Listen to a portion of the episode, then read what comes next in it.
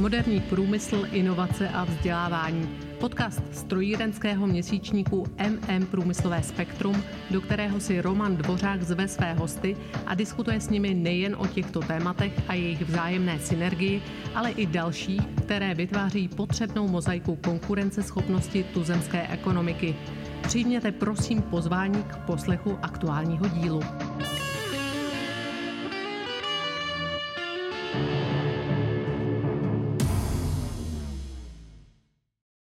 Dobrý den. Tentokrát nemám ve studiu žádného hosta, ani se s nikým telefonicky či online nepropojím. Vítám vás u série podcastů, ve kterých komentuji aktuální situaci ze svého úhlu pohledu. Pokud vás mé myšlenky a úvahy osloví a inspirují, budu rád a děkuji za případnou reakci.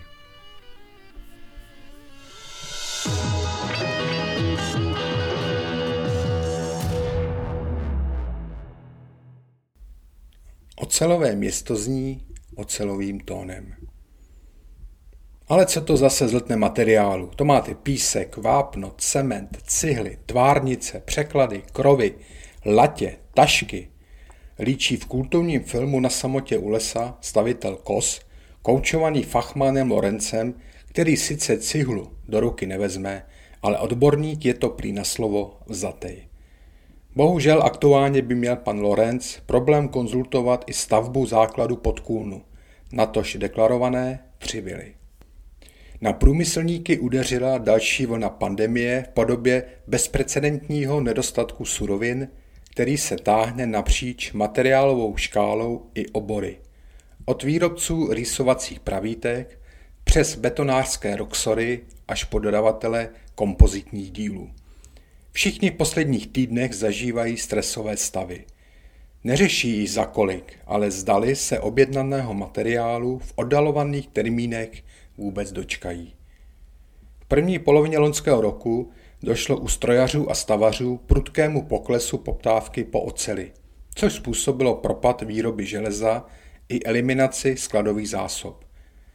Situace se záhy obrátila o sto osmdesát stupňů, vysoké pece se na celém světě opět rozpálily do běla a oceláři začali chrlit miliony tun.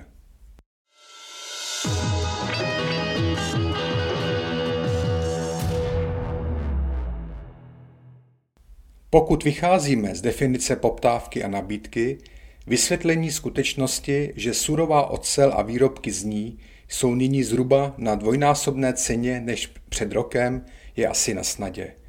Ale proč vzrostly i ceny železné rudy a klíčových surovin pro výrobu ocele? Teorie ekonomie má pro první tvrzení jasné vysvětlení, druhým se pro jistotu raději nezabývá. Podíváme-li se na indexy cenového vývoje hutního materiálu dle the steel tečka com, je skokový nárůst cen u železa, oceli a výrobků z nich patrný již mezi prosincem a lednem. Tehdy se ale nikdo touto exponenciální změnou a jejími možnými konsekvencemi neznepokojoval.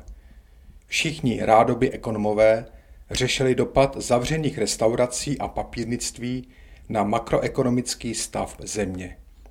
Strategické výhledy s doporučením, jak se mají průmyslníci chovat v kontextu pravděpodobného vývoje, nikdo nenabídl. Až aktuálně mají na všechno jasné vysvětlení a trumfují se ciframi, jak se bude vyvíjet inflace, podobně jako v loni při odhadu propadu há dé pé.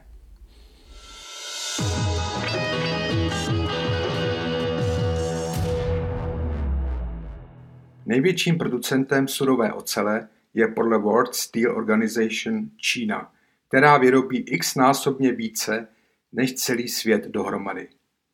I přes vyhaslé pece to v loni činilo jednu miliardu tun. Následuje Indie se sto miliony tun, Japonsko s osmdesáti třemi miliony a U S A a Rusko se sedmdesáti dvěma miliony tun. Čínská strana a vláda se ve druhé polovině loňského roku rozhodly podpořit postcovidovou ekonomiku rozsáhlými infrastrukturními a stavebními projekty. Z největšího světového exportéra se tak během několika měsíců stal plně ze svých zdrojů soběstačný subjekt a do světa posílá minimum. Do hry se tak dostávají ti, kdo byli v pořadí druzí, třetí, čtvrtí a hledají vzájemný konsensus.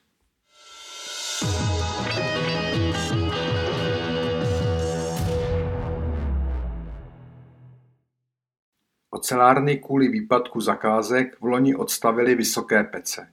Opětovné spuštění bylo velmi komplikované a představovalo na jednu pec více náklady až třicet milionů eur. Tyto ztráty je třeba kompenzovat. Než se po prvním lockdownu nastartovala výroba automobilů, velcí obchodníci s ocelí v očekávání slabé poptávky a nízkých cen komodit nejprve vyprázdnili sklady, aby následně nebyli schopni plně pokrývat potřeby průmyslu. Německo má údajně již několikátý týden zásoby ploché oceli nejnižší za posledních třicet tři let. Oživení v automobilovém průmyslu však bylo trvalejšího rázu, vyprodané sklady a omezení produkční kapacit výrobců oceli proto okamžitě vyvolalo vlnu zdražování. U Spojených států, které důsledkem opatření zavedených bývalým prezidentem Trumpem zvýšily cla na dovoz oceli, je růst ještě výraznější. Třeba ceny za tepla válcovaných plechů vzrostly téměř třikrát a jsou na historickém maximu. A naše bárka na vlnách oceánu? Ročně spotřebujeme zhruba sedm milionů tun oceli. Přes čtyři miliony tun vyvezeme a přes šest milionů tun naopak dovezeme. Loňský propad tuzemské výroby surové oceli oproti roku dva tisíce devatenáct činil pouze dvě celá šest procenta. Tak kde je vlastně problém?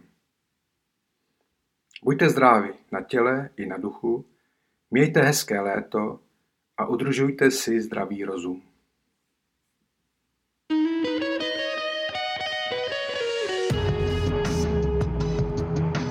Děkujeme vám za poslech podcastu strojírenského měsíčníku M M Průmyslové spektrum a věříme, že nám zachováte přízeň i nadále.